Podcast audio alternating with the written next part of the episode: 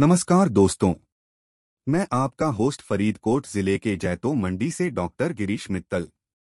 मैं आप सबका स्वागत करता हूँ हमारे पॉडकास्ट व्यापार दुनिया की कहानियाँ में आज बात करेंगे हिट एंड ट्राई सिफारिशों का असर के बारे में।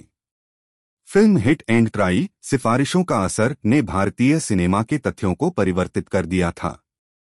इस फ़िल्म की कहानी चंद्रकांत शेखर की मुहिम से इंस्पायर्ड है, जिन्होंने भारतीय सिनेमा के बॉक्स ऑफ़िस के मानकों को तय करने में मदद की थी।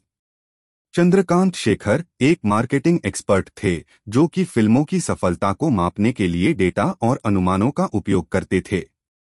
इस फ़िल्म में राजीव कंदेलवाल जिस अभिनय का प्रदर्शन करते हैं, एक मार्केटिंग जेनियस का चरित्र निभाते हैं, जो कि चंद्रकांत शेखर से बहुत हद तक मिलते जुलते हैं।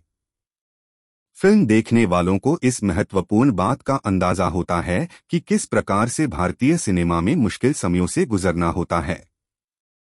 इस फ़िल्म में जब सिनेमा कंपनी चंद्रकांत शेखर के साथ सहमत होती है कि वे बॉक्स ऑफ़िस की प्रतिबद्धताओं के अनुसार अपने निर्माता के साथ एक ऑडिट लगाने जा रहे हैं, उस समय शेखर जल्दी से एक समझौते के लिए तैयार हो जाते हैं।